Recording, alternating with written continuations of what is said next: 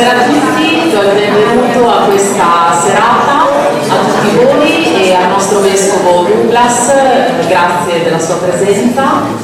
E, mm, il titolo di questo incontro che abbiamo pensato è L'enigma della sessualità umana, un argomento, diciamo, una tematica molto attuale per la quale abbiamo pensato di invitare eh, il professor Don Alberto Frigerio, che è un medico laureato in medicina e chirurgia presso l'Università degli Studi di Milano di Cocca, sacerdote della diocesi di Milano ha un master in neuroscienze presso l'Università di Edimburgo in Scozia, un dottorato in Sacra Teologia al Pontificio Istituto Teologico Giovanni Paolo II di Roma è professore incaricato di etica della vita presso l'Istituto Superiore Scienze Religiose di Milano e membro del gruppo di studio in bioetica dell'Ufficio Nazionale per la Pastorale della Salute della Conferenza Episcopale Italiana. Ho solo accennato a qualcosa, ma è, è tanto altro per questa sera, può bastare. La sessualità fa parte dell'identità e dello sviluppo della persona e oggi, eh, come non mai, è un punto nevralgico rivelatore di una grande fragilità nei giovanissimi, ma anche negli adulti. Eh, come molti di voi sanno, eh, lavoro come psichiatra nel reparto dell'ospedale Bufalini di Cesena e in particolare negli ultimi anni stiamo assistendo a un'impennata di ricoveri di giovani che spesso hanno come grande disagio per esempio il fatto di non riuscire a definire il loro orientamento sessuale. Mi viene in mente il grido di una ragazzina che mi diceva io non so chi sono, non so se sono uomo, etero, pansessuale o asessuale. Oppure un'altra ragazza che mi raccontava di aver avuto una relazione con un'amica e poi al fine colloquio scopro che era senza contatto fisico in quanto lei si definiva asessuale. Per cui ci, dovre- ci troviamo di fronte ad un aumento eh, della tipologia di sessualità eh, ammessa e non riproduttiva. Ricoveri di adolescenti che non si riconoscono più nel loro sesso biologico e pretendono di farsi chiamare come loro hanno deciso e si presentano con il loro corpo da una parte distanziante, come se volessero dire stammi lontano, ma nello stesso tempo vogliono essere visti. La nostra è una società sicuramente ipersessualizzata che porta in pubblicità, serie tv, film, social un'immagine dei rapporti come pura soddisfazione di piacere, possibilmente slegata da qualsiasi rapporto stabile, che ormai è diventata un'immagine antiquata. Se pensiamo però che nelle scuole la sessualità viene affrontata esclusivamente parlando dei ragazzi di 15 anni di metodi anticoncezionali e di aborto non possiamo neppure stupirci. Di fronte a questo utilizzo apparentemente senza senso della sessualità da un lato e dall'altro a un disagio vero e proprio nei confronti del proprio corpo, eh, ti chiedo Don Alberto di aiutarci a capire da dove nasce questa fragilità, in quale contesto culturale si sta sviluppando. Ci tengo molto ai ragazzi che incontro, a partire dai miei figli i figli dei miei amici, i miei pazienti e quello che non desidero è avere una risposta reattiva come spesso accade, ossia o un rifiuto ideologico o un'accettazione politicamente corretta, ossia l'importante è che tu sia felice. Bene, buonasera a tutti, ringrazio per l'invito e ringrazio per le comunicazioni che hai lanciato all'inizio di questo incontro.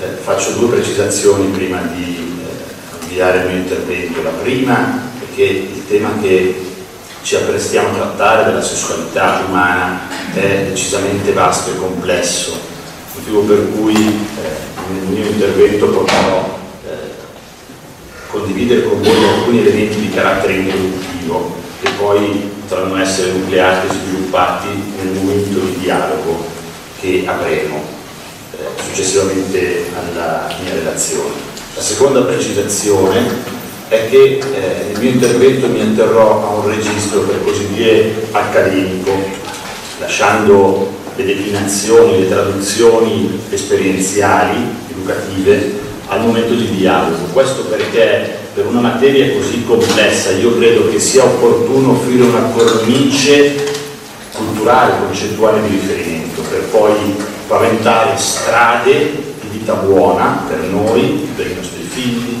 per i pazienti, per eh, chi ha per opera nell'ambito educativo, scolastico, per gli studenti e via dicendo.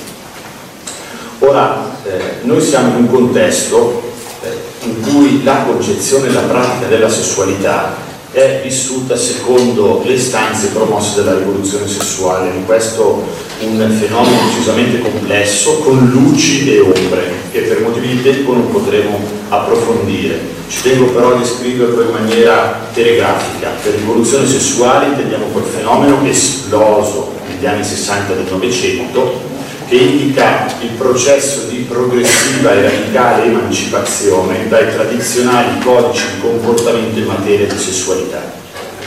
Processo che ha condotto alla destigmatizzazione del sesso non coniugale in tutte le sue varianti. Questa è la concezione pratica della sessualità odierna.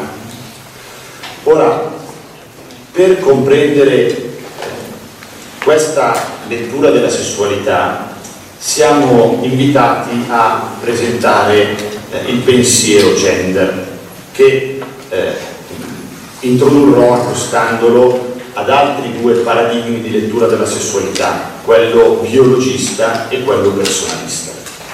Quindi il mio intervento di questa sera vuole offrirvi i tre paradigmi di lettura della sessualità umana, biologista, culturalista o gender e personalista. In via preliminare però credo opportuno chiarire che cosa si intende quando si parla di sessualità umana. Questo perché mentre negli animali la sessualità è determinata da processi biologico-istintuali, nell'essere umano la sessualità è questione decisamente più complessa, è biologicamente data, psicologicamente elaborata e moralmente scelta. La sessualità umana infatti si compone di tre registri, che sono il sesso, il genere e l'orientamento. Il primo registro, il sesso, riguarda la connotazione maschile o femminile e si attesta, si sviluppa a livello delle tre G, geni, donna, geni, e si estende a livello cerebrale. E poi c'è il secondo registro, quello del genere, che si declina nella duplice flessione della identità di genere e del ruolo di genere. Quando parliamo di identità di genere ci riferiamo alla percezione psicologica interiore relativa alla propria identità, cioè al proprio sentirsi ragazzo, ragazza, uomo, donna. Quindi sesso, carattere biologico maschio o femmina, il genere, la percezione psicologica ragazzo, ragazza, uomo, donna. E poi la seconda flessione, dicevamo, è quella del ruolo di genere, cioè la percezione culturale esteriore delle caratteristiche attribuite alla mascolinità e alla femminilità e assunte dalla mascolinità e dalla femminilità nelle diverse epoche, nei diversi contesti storico-culturali. E poi terzo registro di cui si compone la sessualità, l'orientamento sessuale, cioè l'attrazione erotica, romantica o sessuale per soggetti di un determinato sesso. Ora, la concordanza tra questi tre registri, cioè la concordanza tra sesso maschile, out femminile, ergo identità di genere uomo, out donna, ergo attrazione eterosessuale, è almeno statisticamente la norma, dopo proverò a offrirvi anche qualche dato epidemiologico.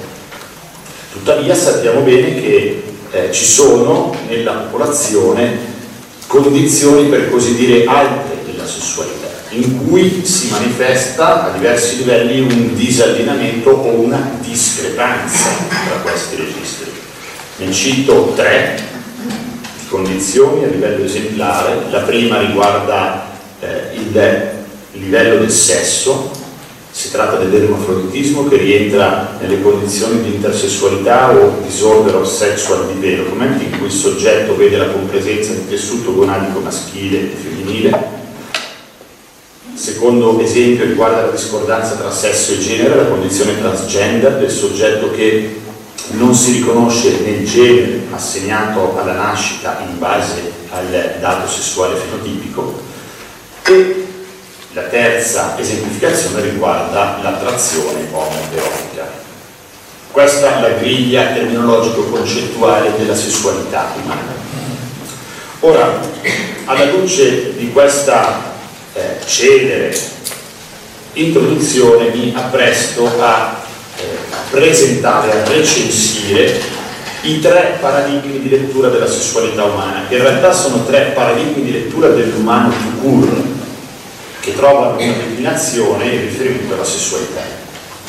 Li enuncio, li ho già richiamati in realtà, il paradigma biologista che riduce l'umano alla dimensione biologica, il paradigma culturalista che riduce l'umano alla produzione discorsiva del soggetto della società e il paradigma personalista, lo dichiaro fin da subito, paradigma personalista è quello che io vi proporrò come chiave di lettura quadri della sessualità perché consente di valorizzare i giusti apporti dei primi due paradigmi senza incorrere nelle loro riduzioni unilaterali.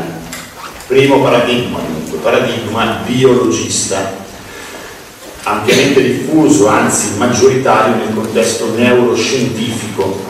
Tale paradigma sostiene che la sessualità umana sarebbe determinata in termini causali da meccanismi biologici di ordine genetico e o endocrinologico, cioè ormonale, che opererebbero una programmazione cerebrale precoce che comporterebbe una certa identità di genere e un certo orientamento sessuale. Ora, tale paradigma che ho succintamente richiamato ha però tre limiti.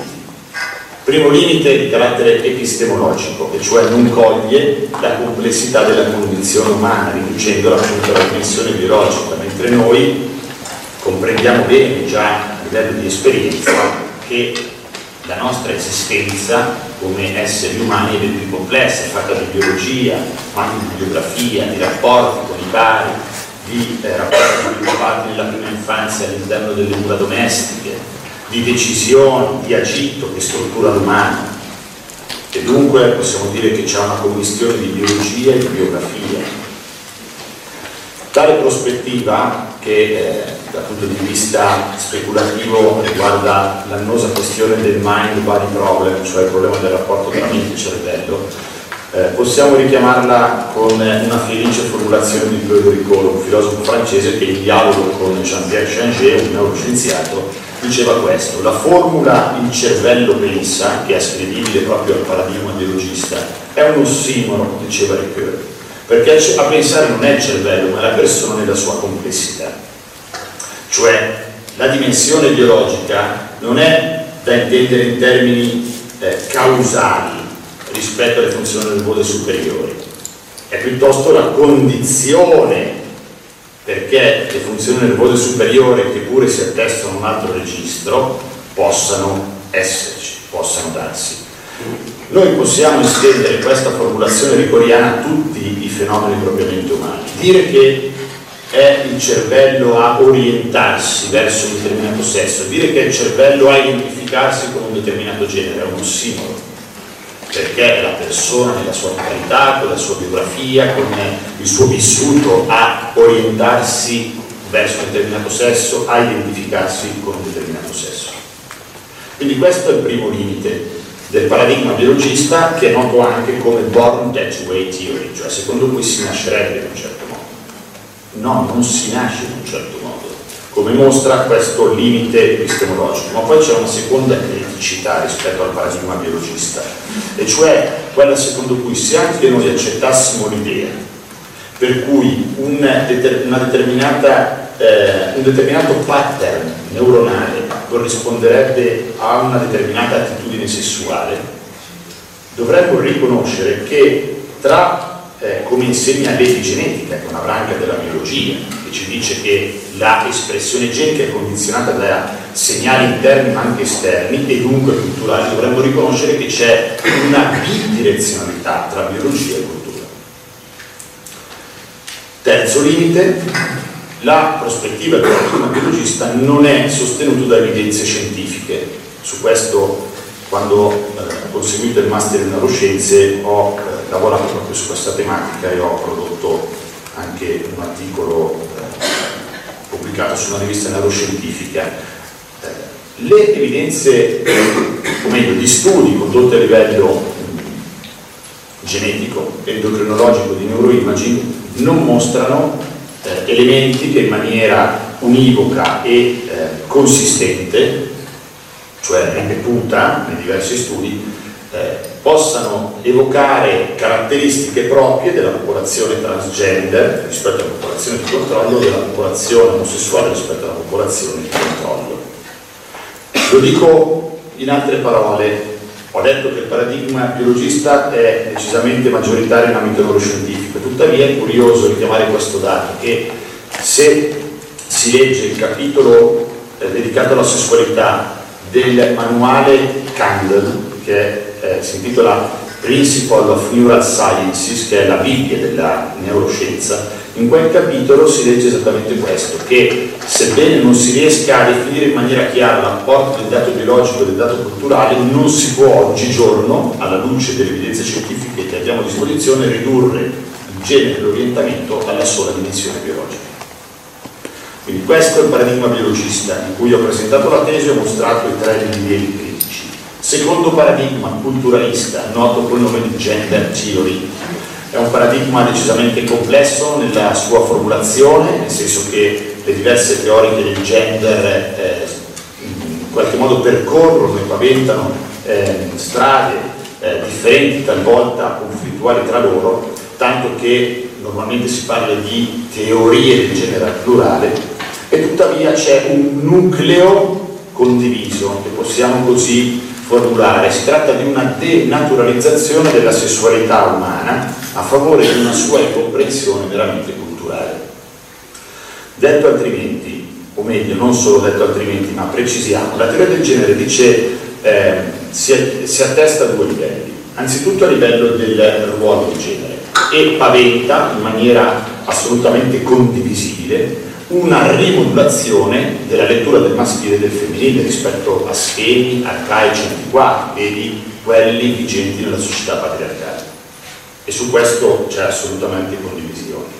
L'aspetto critico non riguarda tanto il ruolo di genere, quanto la riflessione relativa all'identità di genere e all'orientamento sessuale. Perché, ripeto, a questo livello la teoria del genere coglie un aspetto prezioso, cioè dice che non tutto nella sessualità è biologicamente determinato, cioè l'identità di genere e l'orientamento sessuale non sono una inevitabile estensione del sesso biologico, altrimenti non si darebbero la condizione transgender e la condizione omosessuale, ad esempio.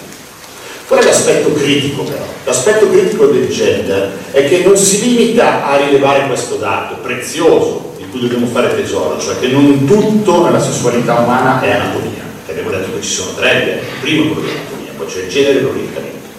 L'aspetto critico della teoria del genere è che non si accontenta di dire questo, ma giunge ad affermare che l'anatomia sarebbe ininfluente ai fini di chi si è e della condotta che si è chiamati ad assumere.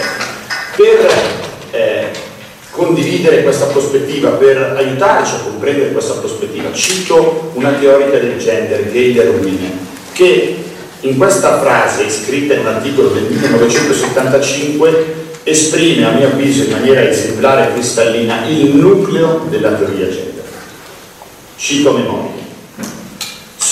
Il sogno più grande che ho è quello di una società androgena, senza genere ma non senza sesso in cui l'anatomia individuale sia irrilevante ai fini di chi si è, cosa si fa, con chi si fa l'amore.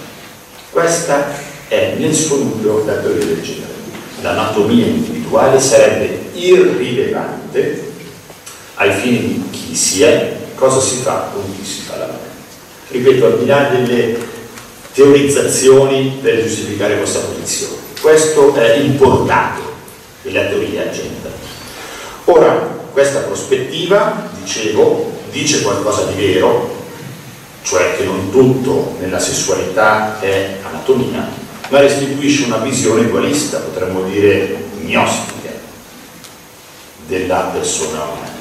Quando dicono diversi pensatori, diverse pensatrici, ne richiamo tre telegraficamente, Genevieve Morel, la pensatrice lacaniana, eh, psicanalista, che dice esattamente questo, cito, se la teoria del genere contiene un nucleo di verità, ovvero che non tutto nella sessualità è anatomia, ripristina la vecchia idea di una dualità tra corpo e mente. Lo stesso dicono altre pensatrici femministe, il femminismo della seconda generazione. Sul femminismo potremmo dire tantissimo, se lo desiderate lo riprendiamo in fase di dialogo, adesso cerco di essere il più succinto possibile per non togliere appunto tempo allo scambio tra noi. Alcune pensatrici del femminismo della seconda generazione, Silvana Gacischi e poi Camille Paglia, una paradina del 68 lesbica dichiarata, accusano la teoria del genere, in particolare nella teorizzazione di Judith Butler, che è la teorica del gender più rinomata, dicono esattamente questo, che la teoria gender esprime un'antropologia dualista, spiritualista, logocentrica, che subordina il vivente al linguaggio anziché riconoscere il vivente come essere dotato di linguaggio. E ancora sottolinea la teoria gender in modo unilaterale l'influsso del parlante sul vivente, in quanto assume un'angolatura che conferisce al linguaggio una specie di potere magico di creare il reale. Questa è la criticità della prospettiva gender. Prima di passare al paradigma personalista, quindi al momento per così dire propositivo, vorrei eh, richiamare alcuni dati che ci eh, aiuteranno a comprendere il propagarsi eh, pervasivo della mentalità gender, non a livello accademico, perché se eh, interroghiamo eh, le persone eh, comuni, cioè non addetti ai lavori, nessuno sarà in grado di ripetere la prospettiva gender così come formulata dalle teoriche, ma a livello di mentalità, cioè di concezione pratica di vita, la teoria gender incarna eh, il pensiero comune, esprime il pensiero comune. Quali sono questi fenomeni che aiutano a comprendere eh, la diffusione del pensiero gender? Ne cito tre. Anzitutto il diffondersi, soprattutto fra giovani e giovanissimi, del self-ID o self-identity, previsto da alcuni ordinamenti giuridici, in cui una autodichiarazione consentirebbe al soggetto di cambiare sesso allo stato civile. Secondo fenomeno, carriera alias nelle scuole, ne abbiamo parlato nell'incontro di questo pomeriggio con i docenti di religione cattolica, che permette, carriera alias, che permette di assumere un profilo alternativo e temporaneo per chi non si riconosce nel genere assegnato in base al sesso biologico, come già diversi istituti consentono di fare. Infine, crescente numero di persone che si discostano da quella che ho chiamato concordanza maschio-femmina eterosessuale e rientrano, per usare la terminologia corrente, nelle cosiddette minoranze sessuali, che in realtà dal punto di vista culturale, andiamo dicendo, costituiscono in qualche modo una maggioranza. Tale eh, percentuale, stando ad alcuni studi condotti in ambito statunitense, nel 2014 si attestava tra il 2,2 e il 5,6% a seconda del sondaggio condotto. Nel 2019 lo stesso istituto mostra che tale percentuale sarebbe salita al 9%, quindi 5 anni dalla forchetta del 2256 al 9. Quali i motivi di questa crescita sono multipli, io richiamo e condivido quattro cause che ci aiutano a comprendere questa crescita piuttosto significativa.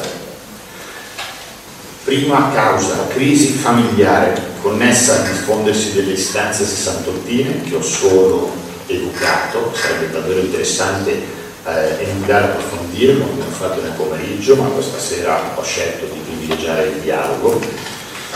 Quindi crisi familiare, che è correlata a una solitudine di difficoltà di socializzazione, che minano i meccanismi di identificazione primaria e ostacolano la comprensione di sé.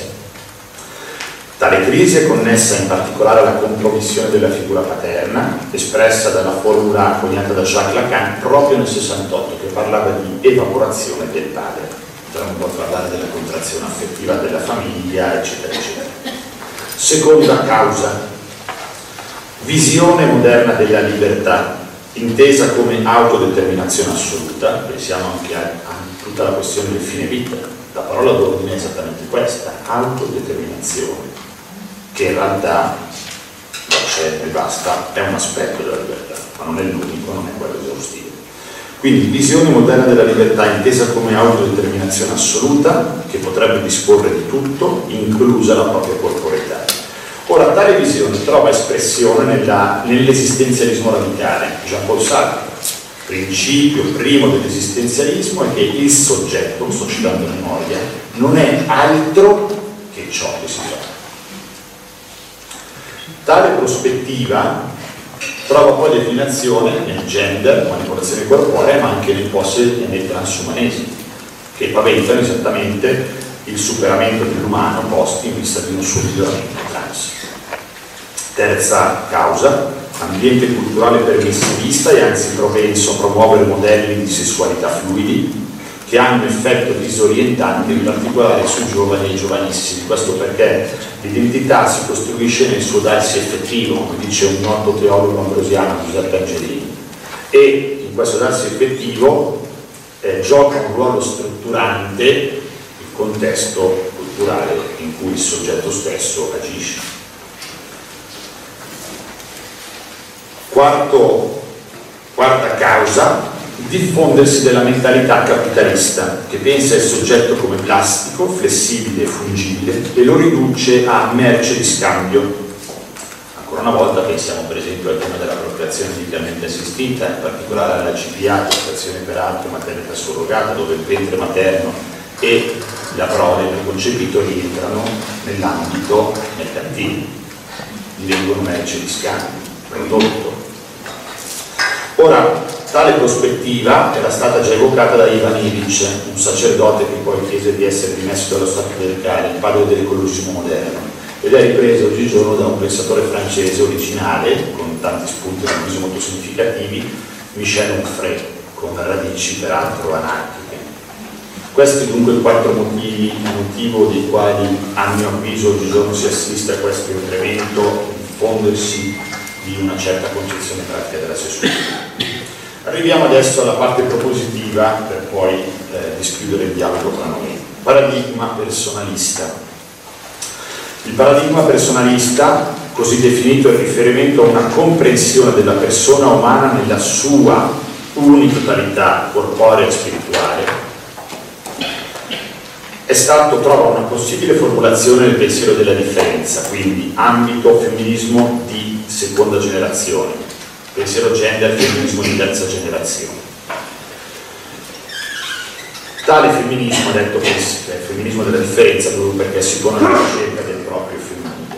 Ora, al pari della teoria del genere, il pensiero della differenza ricerca una comprensione del ruolo maschile e femminile eh, adeguato. Quindi, per quel che riguarda il ruolo di genere, il pensiero della differenza o la prospettiva personalista eh, conviene con la prospettiva gender.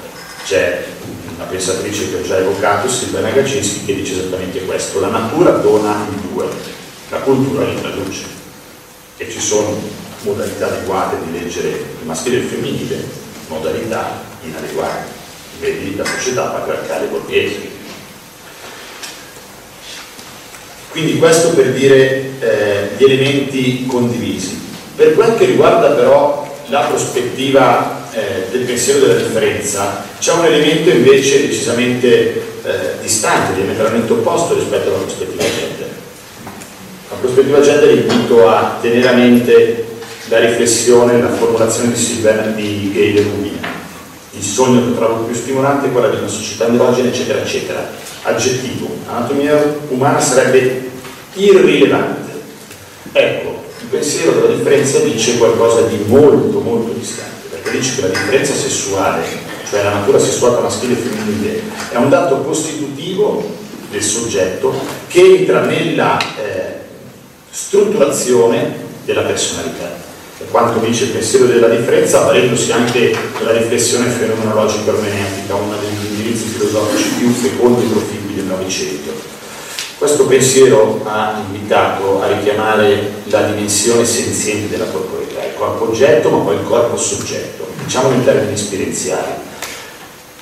Il soggetto possiede e al tempo stesso è il suo corpo, attraverso cui si apre al mondo ed è chiamato ad ospitare il mondo. Questo è un sillogismo, dobbiamo leggerlo proprio nella forma di sillogismo. Premessa maggiore. Il soggetto possiede ma è il suo corpo, attraverso cui si apre al mondo e ospita il mondo. Premessa minore, il corpo però si dà e si vive sempre nella differenza sessuale, maschile e femminile. Conclusione, ergo, il maschile e il femminile si dispongono a vivere e a ospitare il mondo in due modalità specifiche differenti. Questo è il sillogismo. Quali sono queste due modalità specifiche differenti? Dopo, dal punto di vista terminologico concettuale, si possono prestare sempre delle, dei, dei correttivi delle precisazioni, ma in termini almeno provvisori, preliminari, possiamo dire così. La figura maschile si configura come trascendente e penetrante, la figura femminile si configura come accogliente e raccogliente. Questa è la prospettiva che dischiude il pensiero della differenza. Proviamo un po' a documentarla articolarla, lo faccio eh, richiamando alcuni autori e autrici in un modo un po' indegno rispetto alla grandezza di questi pensatori, ma è solo per evocare, per offrire chiavi di lettura e pensieri di riflessione. Primo, Virgilio Melchiorre, grande filosofo della cattolica, ultranovantenne, il quale parla di intrusività maschile e recettività femminile, chiarendo che non corrispondono ad attività e passività e chiarendo che non si tratta di due domini separati, di due tratti specifici del maschile e del femminile, che si arricchiscono mutualmente vicendevolmente. Secondo autore, Carmelo Vigna, secondo cui l'evento di amore, dispiegandosi nei termini di penetrazione maschile e ricezione femminile, porta l'uomo a vivere il proprio corpo sotto la cifra della potenza, non della prepotenza, come vediamo nei fatti di cronaca, della potenza. Porta la donna a vivere il proprio corpo sotto la forma dell'accoglienza. Questo, precisa Vigna, non va in termini meramente fisici ma trascendentali, a motivo del fatto che tutti, anche sottoscritto che vive lo stato di vita della verginità, tutti gli uomini esperiscono la capacità del proprio corpo di abitare altri, parimenti tutte le donne esperiscono la capacità del proprio corpo di essere abitato da altri poi, dice ancora Vigna, l'evento della generazione apre a due vissuti differenti. Nel seme del padre non c'è ancora un figlio, è la madre generale. Pertanto il padre, per così dire, diventa tale alla nascita del figlio quando lo vede e conosce, mentre la madre è tale in modo immediato quando genera e riconosce il figlio nel proprio regno.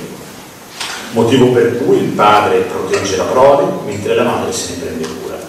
Potremmo dire con Raffaella Iafrate, protettrice della cattolica, che la differenza sessuale dischiude quello che ella chiama codice etico paterno, codice affettivo materno, che sono solo in parte interscambiabili. Questo d'altra parte mette in luce anche i rischi della paternità e della maternità. La paternità rischia di schiacciare il figlio, Jean-Paul Sartre, il padre che si adagia sul figlio. Sartre prendeva un, un rischio, il limite della sua formulazione che lo dà come qualcosa di inevitabile. La madre rischia di fagocitare il figlio, Jacques Lacan parla delle madri coccodrillo. Ancora, dopo abbiamo richiamato Chiorre, Vigna, Susi Zanardo, una filosofa che invito a frequentare perché è anche molto accessibile e profonda al tempo stesso. Susi Zanardo dice questo, che l'essere maschio o femmina dischiude due vite spirituali, cioè due modi di entrare nel dinamismo del dono che sono differenti, come certifica ancora una volta l'evento amoroso generativo su Zanardo, non a caso allieva di Carmelo Vigna. La donna, dice Zanardo, si dispone a recare in sé l'altro, l'uomo si dispone a portare sé in altro. Questo dice perché la madre corre il rischio di divorare l'altro, il padre costruirlo. La differenza sessuale, conclude Zanardo, dischiude un orizzonte di senso, cioè non è irrilevante, ma è foriera, portatrice di senso, perché tale senso consiste nell'orientare il soggetto verso l'alterità. Questa è la formulazione di Zanardo. In quanto significante di alterità, la differenza sessuale è il luogo dove si impara a desiderare l'altro. Diciamolo, ridiciamolo in termini eh, esperienziali. Ciascun soggetto, maschio e femmina, nella sua esistenza esperisce il fatto di non essere tutto il modo di essere un essere umano, perché ciascuno di noi, maschio e femmina, ha sempre davanti a sé un altro modo, a sé inaccessibile di essere. Questo dice due cose. Primo, la differenza sessuale eh, es, eh, documenta la contingenza umana, noi non siamo tutto il modo di essere un essere umano ma dischiude altresì una ricchezza, non dice solo povertà, dice anche possibile ricchezza, cioè costituisce un invito ad aprirsi all'altro, da sé differente, per perseguire ciò che da soli non si è né si può conseguire. Lo dico con una formula che esprime quello che secondo me è il senso della sessualità. La sessualità, cioè l'essere maschio non è irrilevante, al contrario è gravida di senso. Qual è questo senso? La formula che utilizzo è l'invito a una comunione generativa. Lo dico eh, con le parole di, eh, del cardinale Angelo Scola che parla di mistero nuziale. Il mistero nuziale, dice il cardinale Angelo Scola, che ha riflettuto molto su questi temi, si compone di tre anelli indisgiunti. Differenza sessuale costituisce l'invito al dono di sé, che è così cor da portare la fecondità differenza sessuale dove non si ha fecondità. Altro modo per dire la sessualità è un invito alla comunione generativa. Mistero nuziale perché si compone di due assi, sponsale, uomo-donna, e verticale, generativo. Ora, eh, di questo eh, potremmo dire anche tanto altro, ci sono diverse teoriche che però adesso non cito per motivi di tempo, Giulia Cristeva, eh, Luce Rigarai. Cito solo questa formulazione di Luce Rigarai per mostrare ancora una volta l'antitesi tra la prospettiva gender e la prospettiva del pensiero della differenza. Luce Rigarai è un femminismo di seconda generazione. Ripeto, degli Rubi, anatomia individuale irrilevante ai fini di chi si è e cosa si fa con chi si fa l'amore. Luce Rigarai, cito, è evidente che la morfologia corporea del femminile e del maschile, questa formulazione compendia quanto abbiamo richiamato adesso attraverso gli autori e le autrici eh, a cui ho fatto riferimento. È evidente che la morfologia corporea del femminile e del maschile non sono le stesse e di conseguenza il loro modo di percepire il sensibile e di costruire lo spirituale non è lo stesso.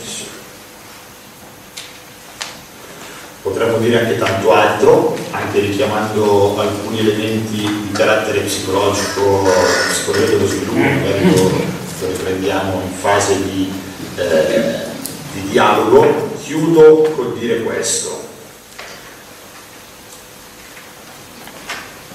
Il compito di assumere la differenza sessuale, abbiamo detto che è un dato, la psicanalisi parla di processo di, di sessuazione, psicoanalisi lacaniana, come eh, per indicare il transito dall'essere maschio o femmina al divenire uomo. Il biblico maschio e femmina li creò dischiude un compito, proprio perché il soggetto è chiamato a vivere in termini riflessi, culturali, liberi, tutto anche la sessualità. Ora, il compito, abbiamo detto che la corporalità dischiude un orizzonte di senso e dice di due specificità maschile e femminile. Questo significa che il soggetto matura in pienezza sia nella misura in cui assume l'orizzonte di senso del studio della sessualità. Questo ci consente di dire che la sessualità umana, cioè l'essere maschio o femmina, non predecide, diversamente da quanto eh, vorrebbe il paradigma biologista, e però orienta, diversamente da quanto vorrebbe il paradigma culturalista, la crescita soggettiva e la modalità di abitare e di ospitare il mondo. Tal senso la natura sessuale costituisce il solco, per così dire, il potenziale della maturazione del soggetto che, ripeto, accade avviene in pienezza se e nella misura in cui si fa alleanza col proprio corpo. Questo consente di ovviare alla riduzione biologista e culturalista di comprendere la persona nella sua unitarietà spirito corporea, secondo quanto tra l'altro dice il Concilio di Vienna, che al modo della grande scolastica vi parla del soggetto come di corpore e anna unus. Io mi fermo qui così adesso possiamo, mm, alla luce di questa cornice concettuale che sicuramente, soprattutto perché magari eh, ne ha d'uso con certe questioni, può eh, risultare un po' complessa, però lo scopo, cioè siccome sono questioni eh, davvero che dicono la complessità della, della, condizione umana bisogna pur richiamarsele poi alla luce di questo dobbiamo adesso dialogare anche dentro le questioni di vita allora, inizio io con una domanda che secondo me è importante che i presenti insomma, conoscano, anche perché ci sono molti genitori.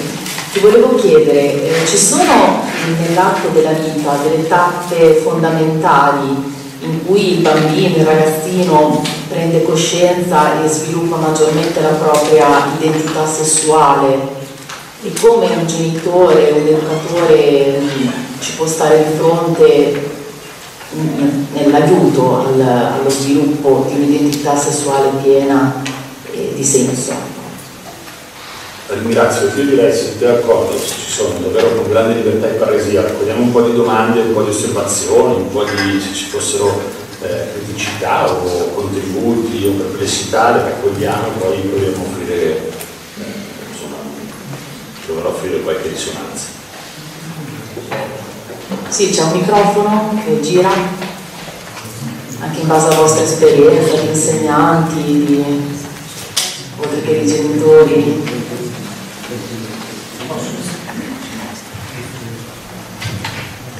Mi chiamo Mauro, buonasera. Ecco, io volevo mh, mm, avere mh, una sua opinione su questo. Uh, il nostro, io sono stato ragazzo nel secolo scorso, no? ehm, a quei tempi c'era la divisione ideologica, il pensiero materialista si presentava come oggettivo ed rubricava la fede a realtà soggettiva. Io credo perché è la mia opinione personale Oggi mi sembra, ci ha spiegato anche lei col pensiero gender, è diventato il pensiero, diciamo così, liberal, che si afferma come soggettivo, io sono del sesso, del, o meglio, del genere che mi sento e come ci ha detto lei, forse tocca a noi adesso eh, diventare i vestitiferi dell'ovvio, della realtà. Ci ha, ci ha fatto un elenco di studiosi che si sono, mi perdoni la banalizzazione, scervellati per dimostrare che maschile e femminile non sono irrilevanti, maschile e femminile hanno una, addirittura ha detto, detto, hanno una divisione morfologica, una differenza morfologica.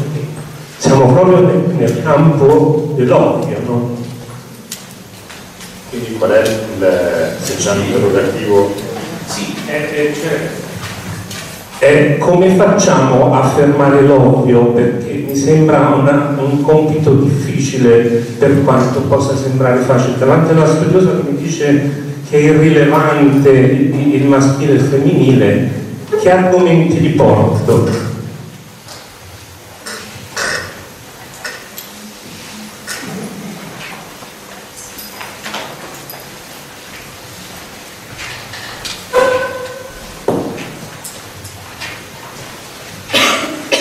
io insegno religione alle scuole superiori. Mi è capitato l'anno scorso, eh, in classe a fare lezione, eh, una ragazza che a un certo punto mi ha chiesto di poter parlare alla classe e mh, di poter dire una cosa. Mentre, mentre facevo lezione, cioè, mentre ho detto di sì, e questa ragazza, eh, eravamo più o meno a metà anni, si è dichiarata davanti a tutta la classe eh, dicendo il suo orientamento sessuale, il fatto che avesse una ragazza e, e che appunto si dichiarava lesbica. E, mi ha colpito molto questa cosa qui, innanzitutto perché non me l'aspettavo ovviamente, perché eh, però mi ha colpito, mi ha colpito due cose e poi faccio la domanda. La prima che si fosse sentita libera in quel momento di poter dire questa cosa, nel senso che era una cosa di cui aveva bisogno, avere qualcuno a cui dire, con cui condividere la sua esperienza, cosa che non è ad esempio scontata con i ragazzi, nel rapporto con i ragazzi. E questa è la prima cosa, e anche che fosse contenta alla fine della lezione eh, quando siamo andati giù la, mi accompagnava e mi ringraziava, anche se non ho fatto niente io però, lei mi ringraziava perché comunque in quel luogo lì, durante la mia ora, si era sentita in qualche modo accolta. Okay? L'altra cosa che mi ha stupito nelle settimane successive che un giorno mentre scendevamo le scale, naturalmente uno di quei ragazzi che mi accompagnava sempre, mi faceva un sacco di domande, mi ha chiesto, ma prof, è vero che eh, le persone omosessuali, cioè la Chiesa odia le persone omosessuali e ovviamente poi da lì è iniziato un dialogo eh, che ha portato a, a, cercare di approfondire alcune tematiche, alcune cose. L'aiuto eh, che ti volevo chiedere era proprio questo, cosa vuol dire anche in questi due rischi che, che tu hai evidenziato, che stare davanti a questi questi ragazzi, cioè non essere ideologici né da una parte o dall'altra e avere un'attenzione, una, un'accoglienza e anche però un giudizio ben chiaro eh, su eh, quando si presentano del genere, sia con qualsiasi ragazzo. Grazie.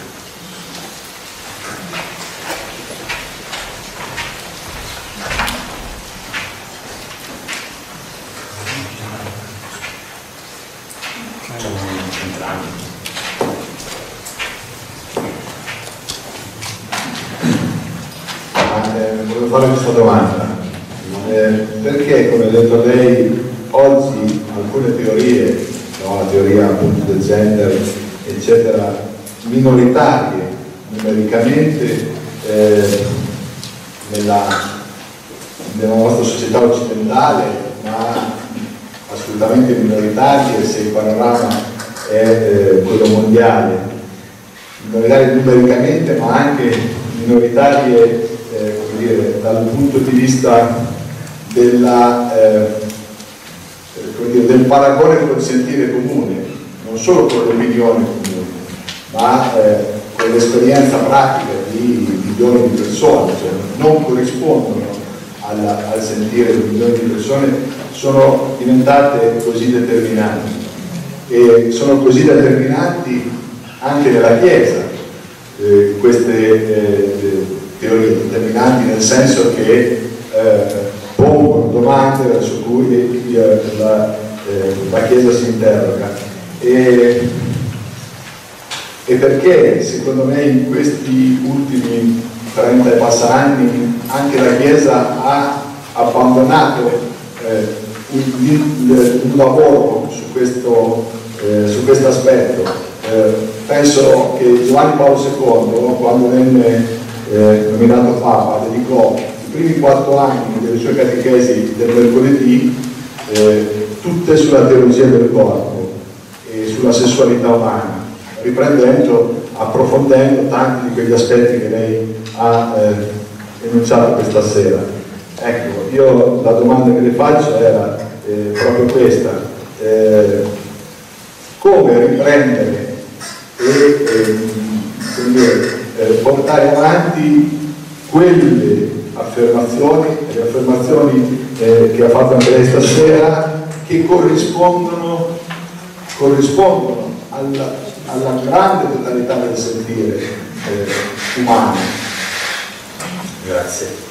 C'era un'ultima avanzata dopo direi che se ci sono tante questioni dopo le ascoltiamo, direi che magari dopo queste prime offro una, una io banalizzo al massimo una questione, ban banalizzo a ah, Giorgio, Giorgio. banalizzo invece al massimo una questione di mia difficoltà personale, non essendo in grado di spiegare in modo così accademico e filosofico preciso quello che lei ha detto, nel momento in cui i miei figli o dei giovani no, mi dicono ma babbo che, che problema c'è? eh, questa coppia di ragazzi omosessuali sono bravissimi, ci vogliono bene, molto meglio eh, di coppie eterosessuali. Eh, questi che hanno problemi di identificazione sessuale, come si sentono? Loro stanno bene con se stessi, hanno una famiglia felice, eh, vivono con degli amici, ma perché io non sono in grado di dire, di spiegare in modo così preciso e mi sento in grossa difficoltà, come penso molti, come me, insomma, non tutti, eh, possono trovarsi un pochino frustrati. Sì, va bene, direi che le domande sono davvero molto ampie, cerco di eh, offrire risposte concise così da avere un secondo giro di condivisione. Allora, parto da quest'ultima di Giorgio. Eh, Giorgio dice come stare di fronte ai giovani. Io per quattro anni ho insegnato in un centro di formazione professionale, eh, così come in ambito oratoriano, eh, capitava, capita spesso di dialogare su questo tema. E, ehm, adesso non mi dilungo, andiamo dunque. Per capire la questione della omosessualità che è stata evocata, quando i miei alunni mi dicono, Don Alberto, ma eh, tu cosa pensi appunto dei matrimoni omosessuali, eccetera? Io dico ragazzi, se vi interessa ne parliamo eh, seriamente, io queste cose le insegno, rispondo, poi si dialoga, dandoci ragione, sapendo di che cosa si parla, però io vi presento la sessualità, cioè il tema è che cos'è la sessualità, perché se si comprende che cos'è la sessualità si può accostare anche il tema dell'omosessualità. Ora, quanto ho detto nel mio intervento si può sintetizzare così. La sessualità maschile e femminile non è irrilevante, non è priva di senso, la natura umana non è priva di un orizzonte di fini, ma dischiude l'invito alla comunione generativa. Se la sessualità è questo, si capisce, io adesso sono a livello descrittivo, non valutativo, si capisce il limite strutturale del duo omoerotico. Perché il duo omoerotico è carente su entrambi i registri, quello sponsale e quello generativo. Carente sul registro generativo è più eh, comprensibile perché il duo omosessuale può praticare la sessualità senza che questa sia in grado di procreare. E è opportuno precisare nel tempo corrente che le tecniche di procreazione medicamente assistita, che pure possono garantire il risultato alla coppia omoerotica, cioè il figlio, però sollevano una serie di questioni a livello antropologico irrisolte, inaggirabili, sia per la coppia che per la prole. Cito quelli più significativi. Per la coppia solo uno dei due genitori sociali può essere anche genitore biologico, con una disparità e una simmetria che lavora a livello inconscio, senso di inferiorità ad esempio, e poi con il fantasma minaccioso del donatore. Per quel che riguarda la prole, il fatto che la coppia, se la coppia omoerotica per avere un figlio deve inevitabilmente accedere all'eterologo, cioè almeno uno dei due gameti non appartiene ai genitori sociali. Questo crea ciò che la psicologia, in particolare Eugenia Scandini, la scuola di psicologia della Cattolica, chiama buco, lacuna di origine, che inficia il processo identitario, perché per dire chi sono devo dire a chi appartengo, da dove vengo. Quindi questa è la prima carenza strutturale. Il duo omosessuale però è carente anche sul primo registro, quello unitivo, perché l'altro non è differente, l'etero, ma è il simile, l'uomo. Questo significa che il duo erotico è costruito non sul fondo della reciprocità, ma della medesimità. Motivo per cui alcuni autori e autrici, pure favorevoli alle stanze eh, della medesimità, non reciprocità ma medesimità. Motivo per cui dicevo, alcuni autori e autrici che pure si dicono favorevoli alle istanze promosse dalle cosiddette minoranze sessuali. Cito eh, una nota pensatrice messicana, psicoterapeuta Marina Castagneda, che dice in un suo testo che nella coppia eh, composta da soggetti dello stesso sesso c'è una certa eh, rivalità e competitività più o meno manifesta. Diciamolo in positivo, con Xavier Lacroix, grande teologo, filosofo, padre di famiglia recentemente scomparso dice la tua, tra l'uomo e la donna passa, può passare, ciò che tra due uomini o tra due donne non potrà mai passare. cioè una mutua inabitazione, io in te, tu in me, che costituisce l'amore. Ora, tutto questo che cosa significa rispetto al fatto che obiettivamente una coppia omoerotica può custodire elementi positivi, magari anche con intensità e grado superiore alla coppia eterosessuale, in cui ci fossero violenza di ogni tipo. Appunto, i dati di cronaca ce lo dicono, violenza verbale, fisica, fino all'uccisione del, del partner. Di oggi o di ieri l'ennesimo femminicidio, seguito poi dal suicidio del responsabile. Ora, questo è sicuramente vero, tuttavia ci sono due notabili. Il primo è questo, che eh, la Chiesa, proprio perché eh, il dire, il fatto che ci siano questi elementi positivi non giustifica il vivere quel rapporto nella forma della genitalità, perché lì si contravviene il senso della stessa. Motivo per cui la Chiesa invita a vivere quel rapporto nella forma dell'amicizia. Secondo, qua potremmo poi approfondire il tema a riguardo della virtù della castità, che non è solo repressione, ma è dono di sé integrato e integrale all'altro.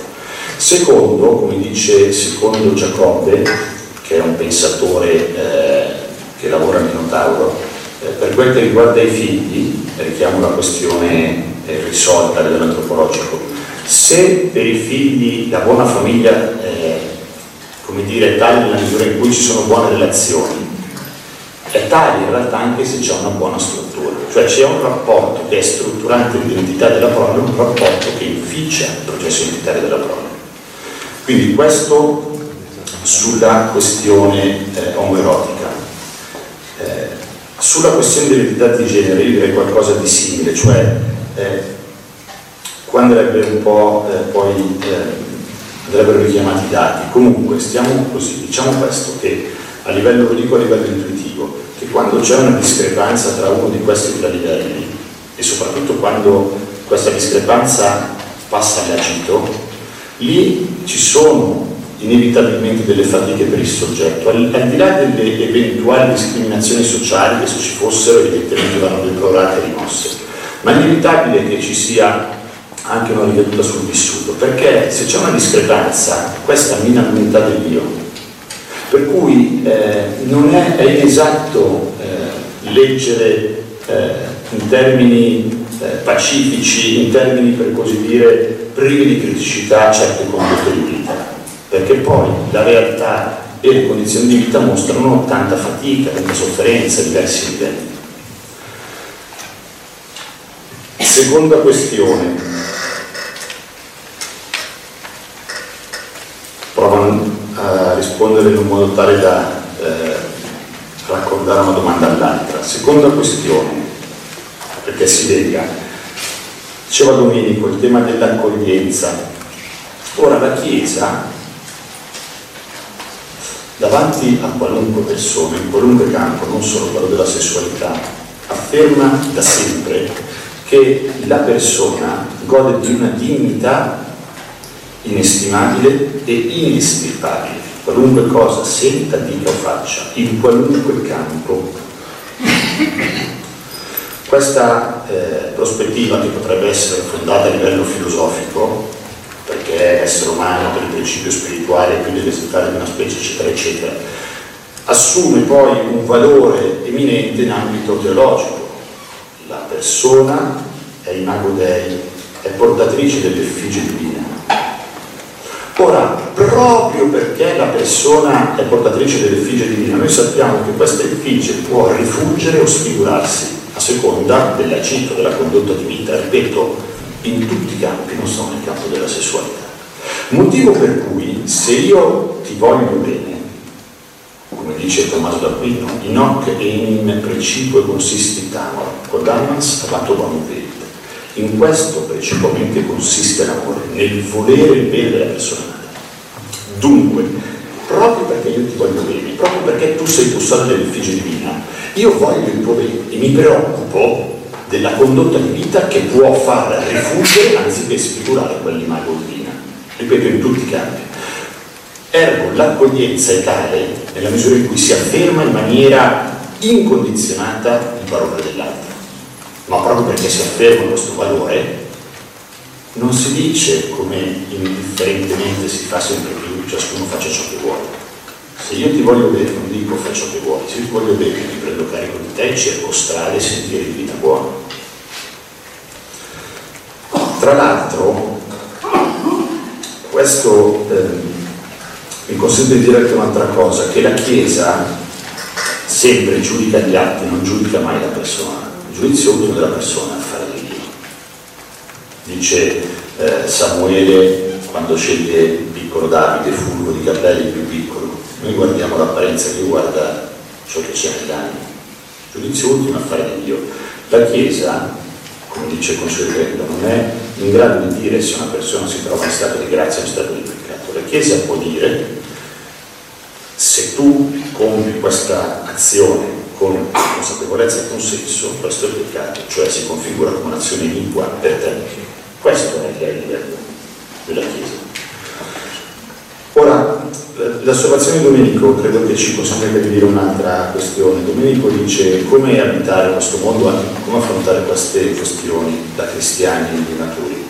Eh, lo dico così, ci sono due rischi da cui, eh, dobbiamo, rispetto a cui dobbiamo vigilare.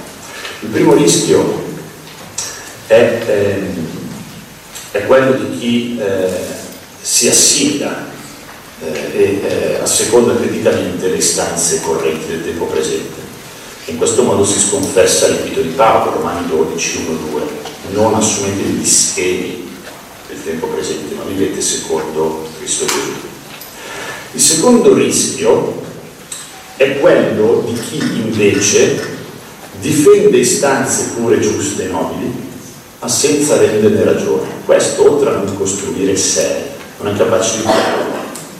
Che il dialogo c'è una misura in cui io offro all'altro delle ragioni con cui la libertà dell'altro è chiamata a misurarsi, le ragioni che sono almeno potenzialmente condivisibili.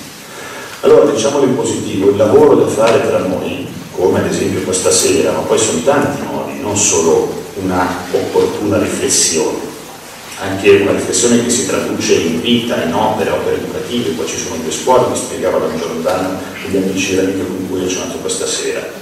Cioè ci vogliono opere educative, ambiti, contesti in cui le ragioni del vivere che ci stiamo richiamando siano comprese, perché appunto la ragione del vivere si capisce sempre dentro l'esperienza, per cui ci vogliono luoghi, ambiti di vita, diciamo in termini ecclesiali, ci vuole la Chiesa, che si traduca poi in comunità associazioni, realtà, movimenti, opere educative, nelle sue plurime sfaccettature.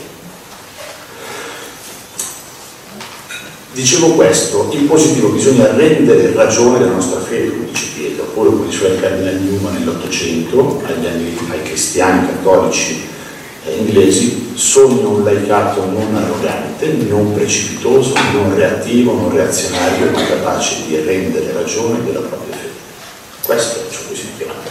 Quindi, con decisione e pacatezza, proporre strade di vita buona. Poi questo, siamo dentro una realtà complessa, io sono prete in parrocchia, eh, professore, eh, scuola e all'università. La realtà è complessa e ci saranno più registri. Il registro che sto utilizzando con voi questa sera non è quello che utilizzo di fronte alla mia allieva del professionale che mi dice come poi racconterò, mi piacciono le donne. Lì prevale anzitutto l'ascolto, il farsi carico, certo però che c'è bisogno di un orizzonte sapienziale per provare poi a offrire indicazioni eh, accorte. Così come la domenica all'ambone della messa, se devo commentare Genesi 1-2, eh, Luna Caro, eccetera, utilizzerò un altro registro propositivo senza essere accademico o eh, entrare in disquisizioni. Cioè, Così come se c'è la questione ZAN, siccome si tratta del vivere civile che condiziona l'esistenza di tutti, noi siamo liberi cittadini, la Chiesa è soggetto sociale, è chiamata in individi modi a portare la propria proposta di vita buona. Cioè il registro è multiplo, dal rapporto con la ragazza, all'ambone, alla, alla questione giuridico-politica, la Chiesa deve abitare questo mondo.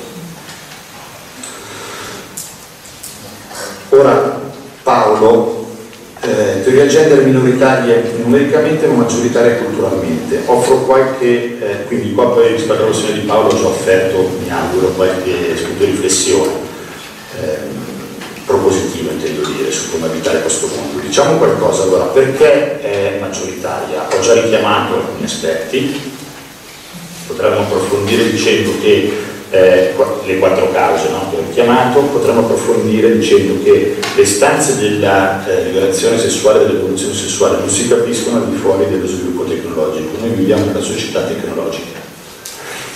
Benedetto XVI, ad esempio, nel libro Una nuova Europa, pubblicato due anni fa, uno scritto dice esattamente questo, la pillola, al di là della questione casuistica, se, quando, annessa, eccetera, ha separato il significato cognitivo procreativo della sessualità impedendo logicamente, concettualmente, di dire se e quale è la eh, verità dischiusa dell'amore e la pratica per vivere l'amore nella forma propriamente umana. E quanto aveva già detto tra l'altro Elisabeth Anscombe, una pensatrice di Wittgenstein cattolica, dopo la polemica suscitata da Umanite. La pillola infatti che cosa fa?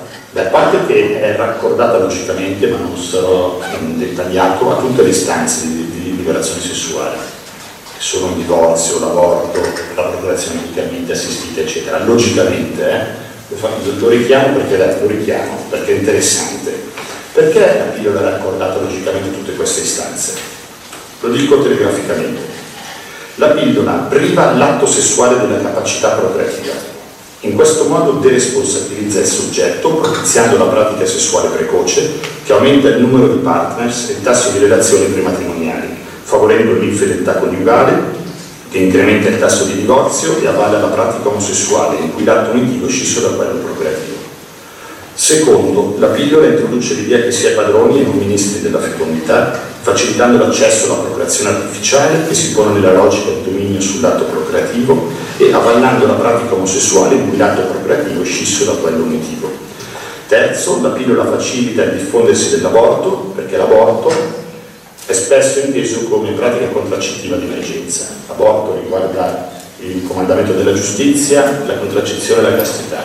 Però nella pratica, come disse Giovanni Paolo II, l'aborto, quando la contraccezione non funziona o ci si dimentica di avvalersene, viene letto, utilizzato con questa logica contraccettiva d'emergenza.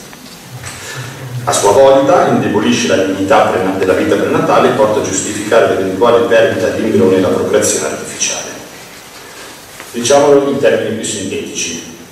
La contraccezione, pillola eh, commercializzata nel 60 in America, nel 61 in Europa, 68, da lì a 68 il passo è brevissimo capiamo appunto l'esplosione, non si capisce la rivoluzione sessuale al di fuori della questione tecnologica. Diciamolo in altri termini, l'ingresso, e qua arrivo anche a dire perché la questione, eh, offrire altri elementi per comprendere come la questione della sessualità, gender, è eh, sostenuta anche da chi ha altre prospettive nella propria pratica di vita, oltre agli elementi già richiamati. Nella eh, relazione eterosessuale sempre più diffusa l'utilizzo di pratiche contraccettive e di pratiche procreative medicamente assistite. Questo conduce al duplice movimento from sex without babies to babies without sex. Questo significa strutturalmente che nelle relazioni eterosessuali una, vige una logica omosessuale. Perché il rapporto omosessuale, sono ancora una volta a livello descrittivo, il rapporto omosessuale è strutturalmente così se si pratica la sessualità, questa è strutturalmente priva della generazione, se si vuole accedere alla procreazione lo si deve fare strutturalmente al di fuori della pratica della sessualità. A dire che la logica la medesima, tanto che del Noce nell'84 diceva i rapporti eterosessuali oggigiorno sono vissuti nella forma omosessuale, l'altro prolungamento di sé. Aggiungo un ultimo elemento per comprendere la diffusione di questa prospettiva, che è la questione giuridico-politica, perché qua lo, lo evoco e basta, la questione dei nuovi diritti, di carattere bioetico e delle nuove tecnologie hanno iniziato ad essere rivendicati e introdotti nell'apparato giuridico-politico eh, gran parte dei paesi occidentali negli anni 60. La legge non è certamente esaustiva della condotta personale direbbe il grande Eliot, non bisogna eh, sognare sistemi talmente perfetti che, avrebbe, che nessuno avrebbe bisogno di essere buono. D'altra parte, la legge è uno dei più grandi eh, produttori di cultura, perché la legge, qualunque legge, è sempre soppressiva o permissiva, ma è anche e soprattutto espressiva. La legge esprime una certa concezione della, della vita, in tutti i campi. Ora, una legge quindi fa cultura e c'è un bel testo di alcuni giuristi anche statunitensi, vedi Mary Glendon, eh, già eh, ambasciatrice presso la Santa Sede e altri, sia mh, statunitensi che italiani, anche Marta Cartabia, già Presidente della Corte Costituzionale e Ministra della Giustizia, guarda sigilli del governo Draghi, che eh, tratta di, questa, eh, di, questi nuovi diritti, e descrivono, descrivono eh, con una curvatura come viziati da una curvatura soggettivista, cioè non dignitaria. Comunque, quello che voglio evocare è questo. Si dice anche che quei nuovi diritti, tra l'altro, sono stati eh, introdotti da lobby più che a livello popolare e tuttavia poi plasmano anche la mentalità popolare. Cosiddetto politica ricorrente. Termino questa questione, poi arrivo al tema di Claudia. Termino la questione dicendo la Chiesa, ho già detto qualcosa, cioè un, uno sguardo accorto sapiente in parole e opere, quindi parole, stiamo facendo questa sera opere, opere educative, eh, contesti familiari, il cortile dell'oratorio, l'azione cattolica, cioè le associazioni, i movimenti, Oggi è stata fatta una domanda simile, allora mi è venuto proprio in mente di leggere questo messaggio che ho ricevuto ieri da una ragazza delle superiori e si trova a Ro, è una parrocchia nell'Inter della Milanese dove io ho fatto l'anno da diacono nel 2014. Mi scrive, ciao Don Alberto, non so se ti ricordi di me, sono da dei tali, come stai? Ti scrivo perché vorrei organizzare una cena con te. In questi mesi hai messo fortemente in me il bisogno di parlare dell'argomento dell'affettività questa esigenza ha portato con sé anche una forte rabbia, perché fino ad ora sono stata lasciata me stessa su questo argomento. Perché gli adulti che vi vogliono educare sembrano preoccuparsi di tutto, tranne che di questo importantissimo dettaglio? Insomma, ho chiesto a tanta gente e mi hanno indicato te come persona con cui parlare, eccetera, eccetera. Io stimo i genitori, quindi non si tratta di culturalizzare nessuno, può essere un'accentuazione sua, ma dice l'urgenza di trattare di questi temi. Per la prospettiva cristiana, Gesù ha la pretesa di dischiudere una vita buona. Questo significa che bisogna consentire a Gesù di entrare in tutta la nostra vita. Non basta conoscerlo, bisogna seguirlo. Giovanni Enrico l'ha riconosciuto ma non l'ha seguito, bisogna seguirlo e alla luce dell'incontro con lui giudicare, cioè discernere ciò che avviene dentro tutta l'esistenza. Direbbero nelle esperienze di un grande amore, tutto, tutto di affetti, di lavoro, di riposo, diventa avvenimento nel suo vita. Chiudo con un esempio e poi dopo arrivo alla questione eh, di Claudia. L'esempio è questo, ce ne sono tanti a livello scolastico, ma ne faccio uno che è una cosa che io mi porto con grande, nel cuore, con grande gratitudine che ho già, ho già offerto oggi. Eh, quest'anno è successo che un, l'anno appena trascorso. È successo che una ragazza del centro di formazione professionale presso cui ho insegnato per 4 anni, prima superiore, 14 anni, centro di formazione professionale, eh, potete immaginare, gente molto distante eh, dalla vita della Chiesa, sicuramente questa ragazza, una situazione, come capirete dai due o tre cenni che farò, decisamente complessa a livello domestico. Dopo tre ore di lezione, io eh, essendo lezioni organizzate a Mondovì l'ho avuta verso la fine del primo trimestre, quindi novembre-dicembre. Questo significa che lei aveva già incontrato i miei colleghi abbondantemente. Dopo tre ore di lezione, finiamo la lezione 5 minuti prima, si avvicina e mi dice Don Alberto, posso parlarti? Certo. A me piacciono le donne. E l'ho detto anche con tono piuttosto accentuato anche per farsi sentire dai compagni e dalle compagne e io le ho detto, mica guarda, eh, questa è una questione, mi pare, piuttosto significativa. Se vuoi ne parliamo eh, in maniera discreta io te, o questo pomeriggio, perché fra 5 minuti ho lezione in un'altra classe, o settimana prossima troviamo un tempo, eccetera. Sì, va bene, settimana prossima. Settimana successiva le dico, vuoi riprendere dialogo? Sì. Allora ricomincia, a me piacciono le donne. Io dico, come mi parli? Come posso esserti di aiuto? E lei mi dice, è che mi piacciono quelle più grandi, forse per via della nostalgia di mia madre. E vorrei, che adesso eh, provo un'attrazione per una donna di questa, di questa scuola, non so se la tutor o una professoressa, e vorrei capire come, secondo te, posso vivere quest'opera. E io le ho detto, beh, anzitutto modo in cui tu poni la questione dice che sei una ragazza intelligente. Io credo che tu capisca che se si tratta di un'attrazione pulsionale o un'infatuazione, questo non costruisce. Se tu hai una stima verso questa donna, dai credito, vigilando su queste distinzioni, poi me ne hai parlato, possiamo anche guardare insieme la cosa. E poi ho detto, guarda che ti dico anche, alla tua età non essere precipitosa nell'identificarti, perché, lo dirò dopo nella risposta ultima della versione di Claudia, alla verità certe questioni sono decisamente fisiologiche, il corpo cambia, ci si interroga, eccetera. Allora riprendiamo dopo. E da ultimo le ho detto, ti invito anche ad accoglierti con grande cordialità e simpatia l'universo maschile, perché può essere una ricchezza come per me lo è l'universo femminile. Appena le ho detto così, lei ha replicato, ma io degli uomini per quello che ha fatto mia madre. Ora, cos'è che mi ha colpito? Mi ha colpito questo, lei ha detto, io degli uomini non mi fido, ma lo ha detto a un uomo. Però è opportuno, io credo, fare un passo in più. Non solo l'ho detto a un uomo, ma l'ho detto a un prete. Perché l'hai detto da me dopo tre ore di lezione? Quando avevo incontrato i miei colleghi danesi? Sicuramente per una simpatia umana che è nata lezione, ma è venuta fondamentalmente perché sono un prete perché nella sua lettura io avrei potuto essere quell'uomo, cioè avrei, avrei potuto vivere la paternità nella forma originale, a differenza del padre. Io dicevo che quella ragazza mi ha aiutato a capire di più quello che dice un pensatore che eh, diversi di noi credo che conosceranno almeno come nome, Don Luigi Giussani, parla della verginità come possesso con un distacco. Quella ragazza mi ha aiutato a capire la mia vocazione, perché lei si attendeva da me questo, un possesso, cioè un bene con distacco gratuito.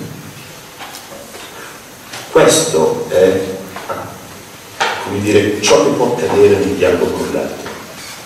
E dopo detto questo anche dire nell'ascolto bene, ma forse tu non è che cerchi più una figura materna che non un rapporto di altro tipo. Dopo tutto questo si dischiude, si dischiude nell'ascolto, nei debiti modi, nei debiti tempi si cerca di offrire una parola, una, una, appunto anche lì è, un, è, un, è, una parola che si offre, poi invito a partecipare ad una realtà, ma stai con questi amici, stai con queste amiche che a scuola vivono una certa realtà cristiana, di amicizie. Guarda questi professori, queste professoresse che vivono la loro paternità, la paternità in modo bello, buono, tutto questo ci vuole. Ora arrivo all'ultima questione, tema della, dello sviluppo dell'identità. L'identità innanzitutto che cos'è? L'identità è il riconoscersi continuo nel tempo differente dall'altro. Ora, lo sviluppo identitario conosce diverse fasi, cioè tutta la riflessione prende spunto da Freud e poi ha diverse teorizzazioni, parlavo di fase orale, anale, fallica, latente, genitale, eccetera. In ogni caso Freud e poi Lacan parlano, Freud parla della sessualità in due ondate, cioè la prima ondata è quella inconscia, propria dell'infanzia, la seconda ondata è quella conscia dell'adolescenza, in cui, come dice Massimo Recalcati, il soggetto deve rettificare o confermare la presa di posizione rispetto al sesso. Questo è il compito dell'adolescenza. E infatti, cosa possiamo dire? Che tra i compiti evolutivi dell'adolescenza, sia quella che in termine tecnico viene chiamata mentalizzazione del sé corporeo, che consiste nell'accogliere e nell'integrare una nuova immagine di sé, scusate, in una nuova immagine di sé le trasformazioni fisiche, transitando da uno stato in qualche modo indifferenziato a quello di soggetto sessualmente maturo e potenzialmente generativo. Questo è il compito dell'adolescenza, il compito preciso. Soggetto è come invaso della sessualità che interpella il soggetto stesso, come guardare a me, come vivere il rapporto con l'altro, con l'altro simile, con l'altro differente. È quanto ha rilevato ad esempio Daniel Marcelli, un, un psicanalista, un pensatore francese, secondo cui il corpo che si trasforma pone il soggetto di fronte alla sua incompletezza e lo invita ad aprirsi all'altro sessualmente differente. Cito questo pensatore. Il risultato della pubertà è essenzialmente la trasformazione sessuale del corpo. L'adolescente diventa uomo o donna e deve assumere ciò che questa modificazione significa. Il fatto di essere sessuato lo pone di fronte a una cesura radicale. Sessualità deriva dal latino secare, che significa essere tagliato. L'irruzione della sessualità pone l'individuo di fronte, di fronte alla scissione di sé, alla sua incompletezza e quindi alla sua dipendenza. Questi dunque i due momenti decisivi, l'infanzia e l'adolescenza. Ora, quali sono i modi per provare ad accompagnare i figli? Io credo che al di là di, di formule il figlio ha bisogno di due figure, paterna e materna, perché è vi ha detto che è l'identificazione di sé come continuo differente dall'altro, motivo per cui l'alterità si iscrive nella, nella strutturazione del soggetto, il soggetto ha bisogno della differenza, così come ha bisogno del simile. L'identificazione è favorita se nella misura in cui la mamma e il papà vivono una comunione reale, una comunione reale. Quindi la prima questione secondo me che i genitori devono avere a cuore non è cosa faccio per il figlio, ma vivere la comunione reale col padre, con la con l'altro. Certo, poi se il figlio dovesse verificarsi delle questioni che possono far pensare di, allora sarà opportuno, eh, come dire, mh, sottolineare, favorire il, il rapporto del figlio con il genitore dello stesso sesso o genitore differente, a seconda della situazione e della condizione che si manifesta. Ma la prima questione è la comunione tra padre e madre. La seconda questione è rispetto alla vita eh, all'adolescenza, anche qua telegraficamente pensiamo alla questione omerotica.